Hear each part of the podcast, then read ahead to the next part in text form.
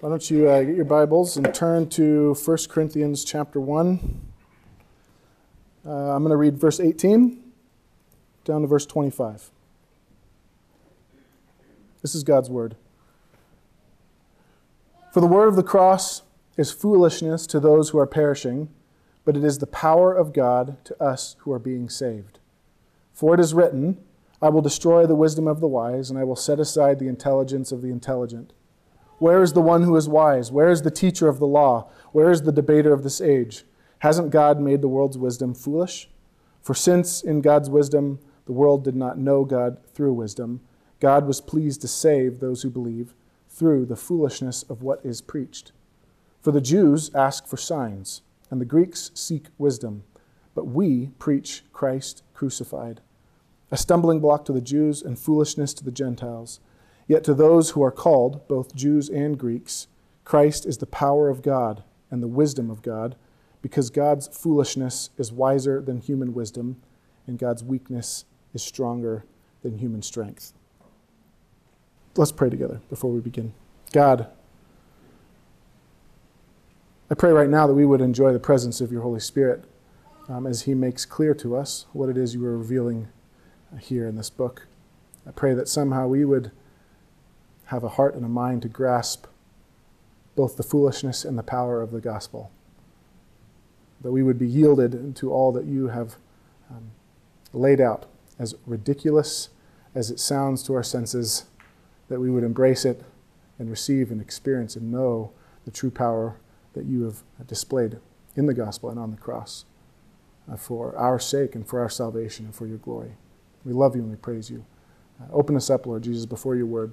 Um, cut through our hearts, our sin, our distractions, our tiredness, our stress, our anxiety, all of those things, um, and speak clearly to us uh, this afternoon. We love you. In your name we pray. Amen. So, we're going to take the next several weeks uh, to look at uh, the core values of this church. We talked a lot about these values early on. Uh, we reviewed them a little bit during our Life Together study uh, last summer. Uh, we've mentioned them here and there over the last couple years, but we want to um, circle back, and we want to do this regularly enough. We want to circle back, dive in, and consider and reconsider together what we believe God has called us to be all about. Simply put, we are about the gospel. We put it right in our name for a reason. In fact, our whole name, though it sounds uncreative and unimaginative, describes our identity and our mission pretty clearly. Boise Gospel Church. We are a church, unashamedly so. We are a church that is about the gospel and is for our city. And so these five values, the, way, the reason we have them um, is to help ensure that that statement is always true. And it puts the gospel in the center of everything that we are and everything that we do. So, in case you're new or you're unfamiliar, our five values, and you'll notice too, um, you can maybe see if you can locate them on the front of your bulletin. Uh, but our five values are this the cross, because more than anything else, we believe in Jesus Christ and Him crucified. The family, we believe in life together with the family of God that we have been saved into. Then Boise and beyond Boise, those are two values, Boise and beyond. Uh, we believe that we've been given a mission to make disciples of all nations, a mission that extends to the ends of the earth and to all nations, and that we also have a unique place in that mission by having been particularly located and called to this city of Boise. And lastly, we believe in simplicity, more as a philosophy of ministry. Uh, but the first value we're going to consider is the cross. If the gospel is the center of the church, then the cross is the center of the gospel. The cross is not just a plot twist in a bigger story, it is the culminating act of God's rescue plan for humanity. And I believe you could also say that the cross is where we see and, and the fullest revelation of God Himself. By that I mean, you want to understand God's justice? Look at the cross. You want to see God's mercy and the extent of His mercy? Look at the cross. You want to understand God's holiness? Look at the cross. God's wrath, the cross. God's forgiveness, the cross. How much, how much does God hate your sin? Look at the cross. How much does God love you? Look at the cross. How does God save you and purchase you and make you His? The cross. You want to understand grace? The cross. You want to know what sin is doing to the world? The cross. Do you want to know what the world needs? The cross. How can we ever expect and hope to enter into the presence of God and experience the presence of God? The cross. So, because if we don't have this first value, if we don't have the cross, then we don't have the gospel and we aren't a church, and all the other values don't actually matter. So, as you see on there, all of the values as they're represented all have the cross in them. They're not separate from the cross. The cross is the middle and the core and the center of everything that we do. Uh, before we explore this passage in Corinthians a little closer, I want you to listen to a statement from Paul in Galatians 6:14. Okay, just listen. He says, "But as for me, I will never boast about anything." Those are some very emphatic words. I will never boast about anything except the cross of our Lord Jesus Christ. That's a wild statement to make, right? Paul refuses to brag about anything except the cross of Jesus. I mean, think about all the things. Think about all the things that we like to, to boast in. I, I am, for one, am a bragger. Okay? On any given day, you will find me boasting about my wife, my sons, this church, a good movie, solid music, fruity pebbles. I was doing it just a couple days ago. Breakfast burritos at Big City Cafe. The absence, the complete absence of traffic in Southeast Boise. Sorry, everybody else that I can walk to the Boise River. And unfortunately, more than I wish was true, my own self, my own ideas, own opinions, own accomplishments. But how often is it that the boasting out of our lips is, I will boast about nothing? Another translation could be, I will not glory in anything, right? I will not bask joyfully in the glow of anything but the cross of Jesus. Or maybe I will not rest in the cool shade of any tree but the one on which my Savior was cursed and died. There's a, there's a kind of irony. I hope you're seeing it. There's a kind of irony in Paul's statement and in saying it that way. Because boasting and glorying are expressions of joy and pride, right? And Paul is finding that joyful pride in nothing but the humiliating death of his Savior and his King. This is the irony. This is the gospel and it's a paradox. Our highlight is a crucifixion. Our victorious moment is when our hero king is rejected, abandoned, mocked, beaten, spit on, cursed, hung, forsaken by God, and dies.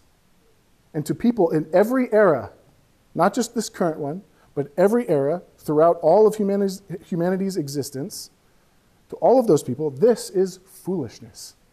This does not make any sense. And so here we come then to 1 Corinthians 1 and verse 18, starting in verse 18. We have both.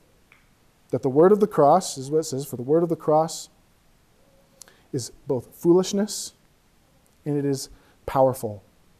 The word of the cross, the message of Jesus Christ and Him crucified, is understandably foolishness to those who are perishing, but it is also the power of God to us who are being saved. It's foolishness and power. Not just generally so, it is both too foolish, too foolish for sinful men, yet it is the very power of God. It doesn't say it is a powerful expression of God, it doesn't say that it is uh, a one of the ways in which God is powerful. It says that it is the power of God. You cannot get further apart on the spectrum of descriptions. It is beneath sinful man, and it is the full expression of God's power.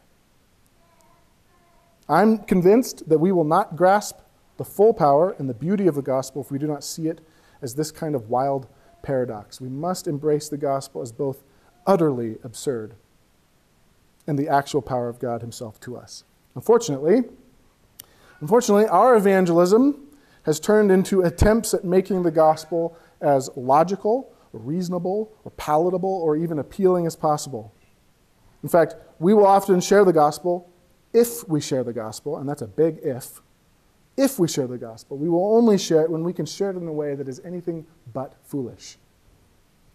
But Paul is clear here that the gospel is both offensive and it is foolish. The cross of Jesus is not out to satisfy man's wisdom. It will not pass anybody's intellectual tests. It won't even enter into those tests. It doesn't bow to man's philosophy or engage in man's debates.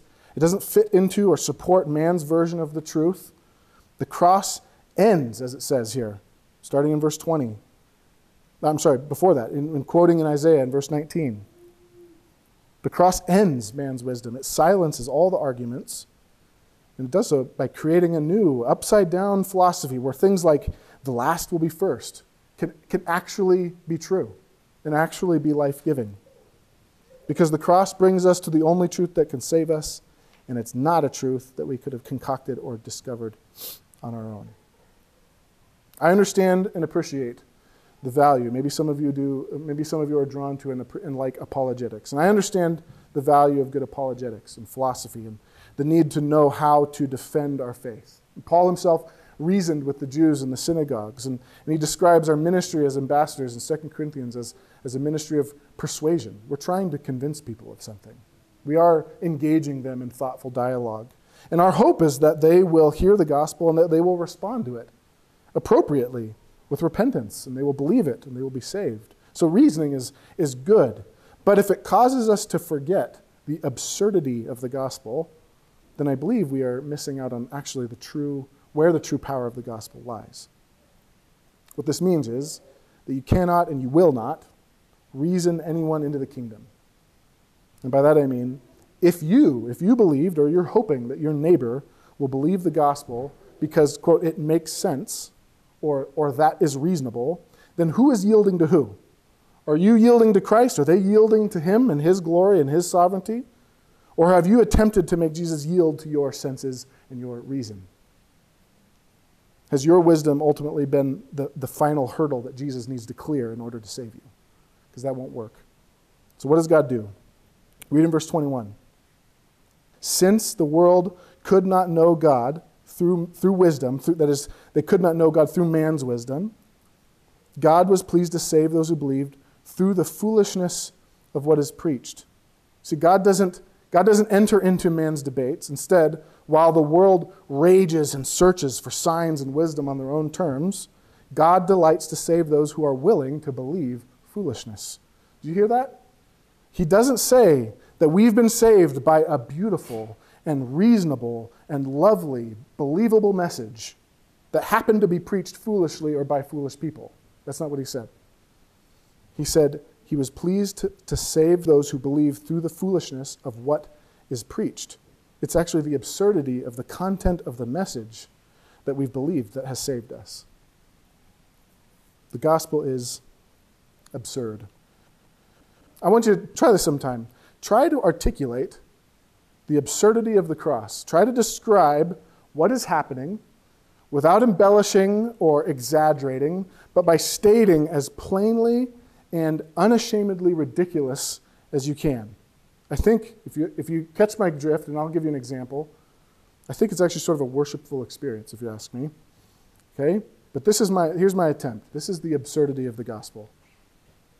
We claim that around 2,000 years ago, on top of a hill at a very particular time in a very unspectacular place, the eternal creator of all things, who had been born to a poor underage virgin in an animal stable, who became a man while somehow never ceasing to be God, who never did a sinful thing or had a sinful thought in his life, who was followed by losers, who was subsequently abandoned by those same losers, who was betrayed by his own people, who suffered an unfair trial, was hung naked on a cross, somehow shouldering the weight and judgment of all of my sin and all of the world's sin, past, present, and future, was forsaken by the Father, who he had until then mysteriously been eternally one with, and so he died.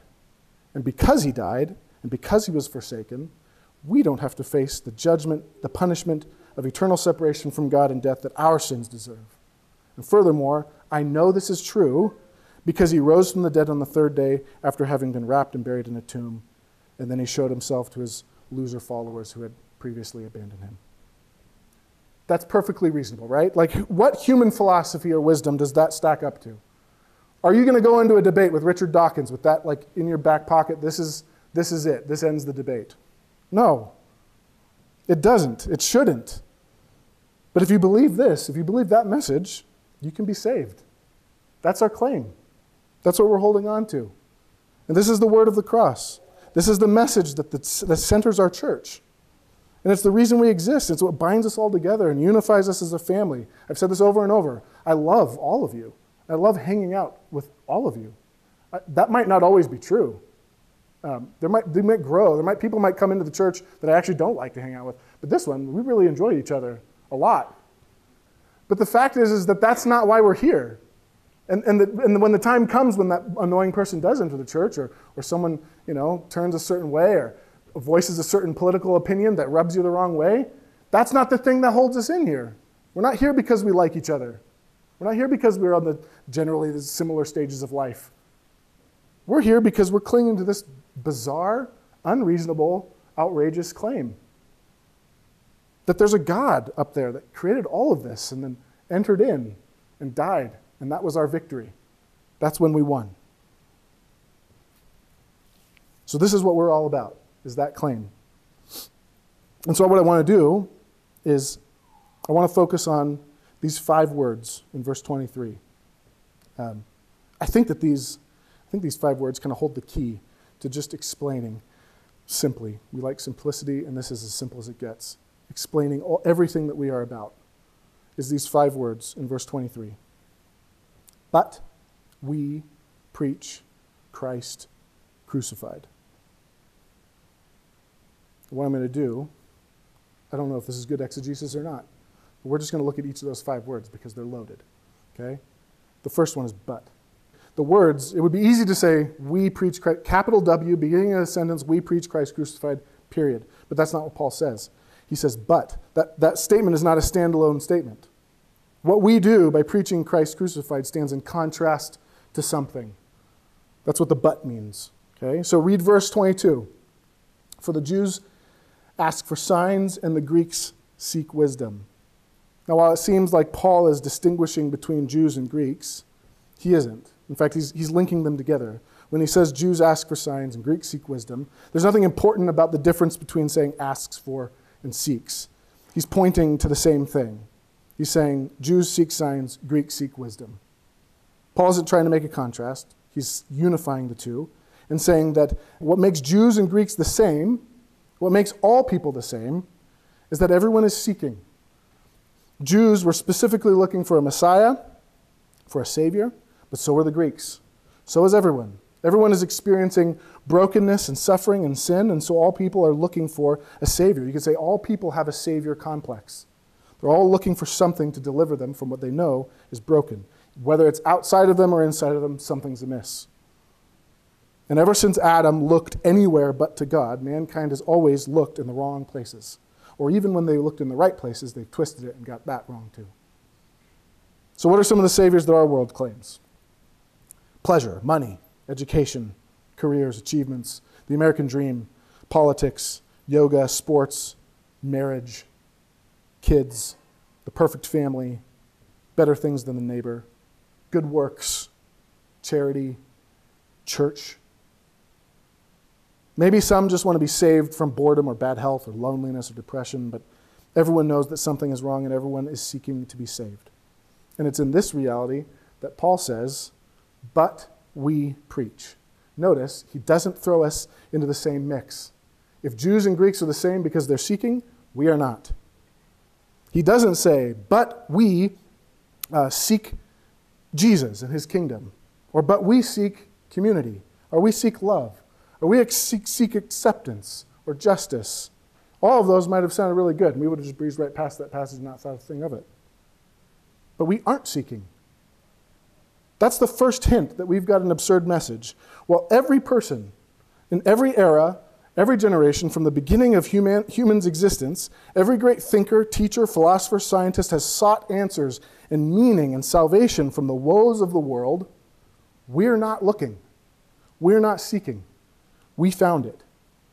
We're not looking for a Savior like everyone else because we found Him. That's what makes us different. That's the beginning of our absurd message. The second word is we. We'll talk actually more about this next week when we talk about the family. But the message of the cross it forms and it comes to and it comes through a we. Paul's not doesn't say, but I preach Christ crucified. And he's actually, if you look at, if you look in the context, he's not saying we as in we apostles have been preaching this, and you need to hear that. He, he says at the beginning, but is the, the gospel is the, the foolishness of the cross, sorry, is also the power of God to us who are being saved. He's talking about all those who have responded to the gospel and are being saved by the power of God. And he's saying, but us, but we preach Christ crucified. So it doesn't mean that it's my job or anyone else's job to preach the gospel. It's, it's our job. This is a, a community effort. Third word is preach. We preach. The gospel and the word of the cross is not good advice, and it's not therapeutic background music. It is good news. It's a story, it's an event that has to be told, it has to be described because of how absurd it is. There's this famous I say misquote, floating around in the Christian ether. It's attributed to St. Francis of Assisi, and it says, Preach the gospel, and if necessary, use words. Okay? I can tell you for sure it is baloney, and Francis never said it. I understand that some believe that sharing the gospel with words is for only a select few gifted evangelists and pastors. And instead, most believe that it's their job to live the gospel by example. And that sounds like a beautiful idea. But if there is anything that we will always fail to do, always, it is to live the gospel clearly. Why? Because the gospel is centered on a cross and a death. And the fact is, very few of us will ever go so far as to actually lay our life down for anybody. And so that means our, our example of the cross, of the gospel, will always fall short. And why should we think that there is anything of the same power or even close to the same power in our incomplete display of the gospel than there is in telling people about the one whose life and actual death is the gospel. Obviously, I'm not saying that we shouldn't live the gospel. Our whole life, from the works of our hands to the words of our mouth, all of those things must bear witness to the gospel. To preach in this way is really to profess, is to profess a truth. Not just something that we've heard about. It's not just a message like, hey, I heard this thing happened and I want to tell everybody. It's to pro- proclaim a truth that has affected us, that's changed us, that we've received, that we've claimed ourselves. Remember, we talked about um, uh, Philip, the, the, the uh, disciples, when Jesus called those two disciples, and, and then one of them ran and got his brother and said, Look, we found him. We found the Messiah that we've all been waiting for and looking for. And, and he responds with what you would expect to respond when someone brings you foolish news. He says, like, can anything good come from Nazareth? Or, you know what I mean? He makes a joke and dismisses this ridiculous idea. And he just says, come and see, right? And we talked about this, that he was saying, he was saying, he wasn't saying, go and check it out. He wasn't saying, I don't know for sure. I just heard this whisper, you know, go see for yourself. He said, no, come and see. Come with me because I've already been there. I've experienced this. I've seen it. And I want you to come with me and join me in, in seeing and knowing this Jesus. So that's what this that's what our life should be. Our life should testify to the reality of the transformation that we are claiming when we, when we share the gospel and we speak of the truth of this absurd thing. Preaching the gospel is certainly more than just speaking, but it is never less. The fourth thing is, is Christ, but we preach Christ.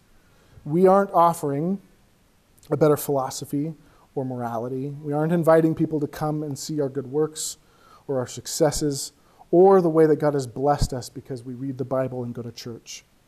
Okay? We preach a person, and we preach a relationship with that person. We are inviting people to come and see Jesus. And while the world seeks their own way and their own truths and autonomy over their own life, Jesus said, I am the way, the truth, and the life.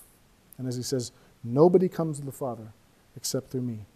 The Apostle Peter says, something similar in Acts 4:12. He says there is salvation in no one else. That's in Jesus Christ. There is salvation in no one else, for there is no other name under heaven given to people by which we must be saved. This is the single focus and the simplicity of the gospel. This is largely what we mean when we say that as a church we are committed to simplicity, which we'll talk about more in a few weeks. It's not a particular aesthetic or style. It is a singular focus on Christ and nothing else. And the last word is crucified. It would have been, again, you might catch this from my style of preaching, is I oftentimes like to think about what he doesn't say because I realize sometimes that we misinterpret things. And sometimes we can even hear ourselves saying things that Paul might have said, but he didn't say. He, he didn't say, but we preach Christ. Generally. I'm not saying that the other, these aspects of Christ aren't important or that they don't actually help us to know him fully and, and know what it meant fully for him to be crucified, but Paul didn't say, we preach the love of Christ, or we preach the acceptance of Christ, or we preach the forgiveness of Christ, or the mercy of Christ, or even Christ risen, or even Christ enthroned. He said, We preach Christ crucified. I, I actually think, and hopefully it's obvious, that all of those things are wrapped up and, and known by and in and through the cross of Jesus. But it's, and it's not that the cross itself is the sum total of the gospel, but it is that the cross centers the gospel. And actually, it centers all of Scripture.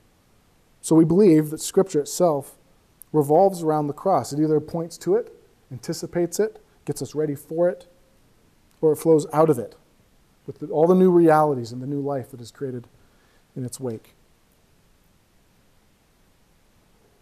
So we want to be a gospel centered church that is for Boise. But we can't be for Boise, or for each other for that matter, if our gospel is not cross centered. So, simply, joyfully, confidently, foolishly maybe, we preach Christ crucified, nothing else.